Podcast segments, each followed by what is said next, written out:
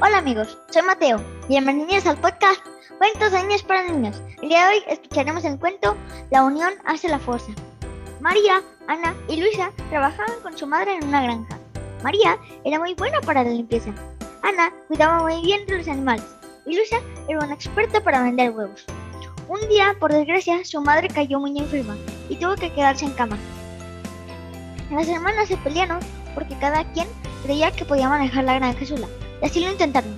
Su madre no estaba contenta con la decisión y cuando las cosas se comenzaron a salir mal, les dijo: nuestra granja es la mejor porque todas trabajamos juntas. Recuerden que la unión hace la fuerza. Entonces las hermanas entraron en razón y volvieron a trabajar hombro con hombro. Y colorín colorado, este cuento es acabado. Espero que les haya gustado. Nos vemos en el próximo capítulo.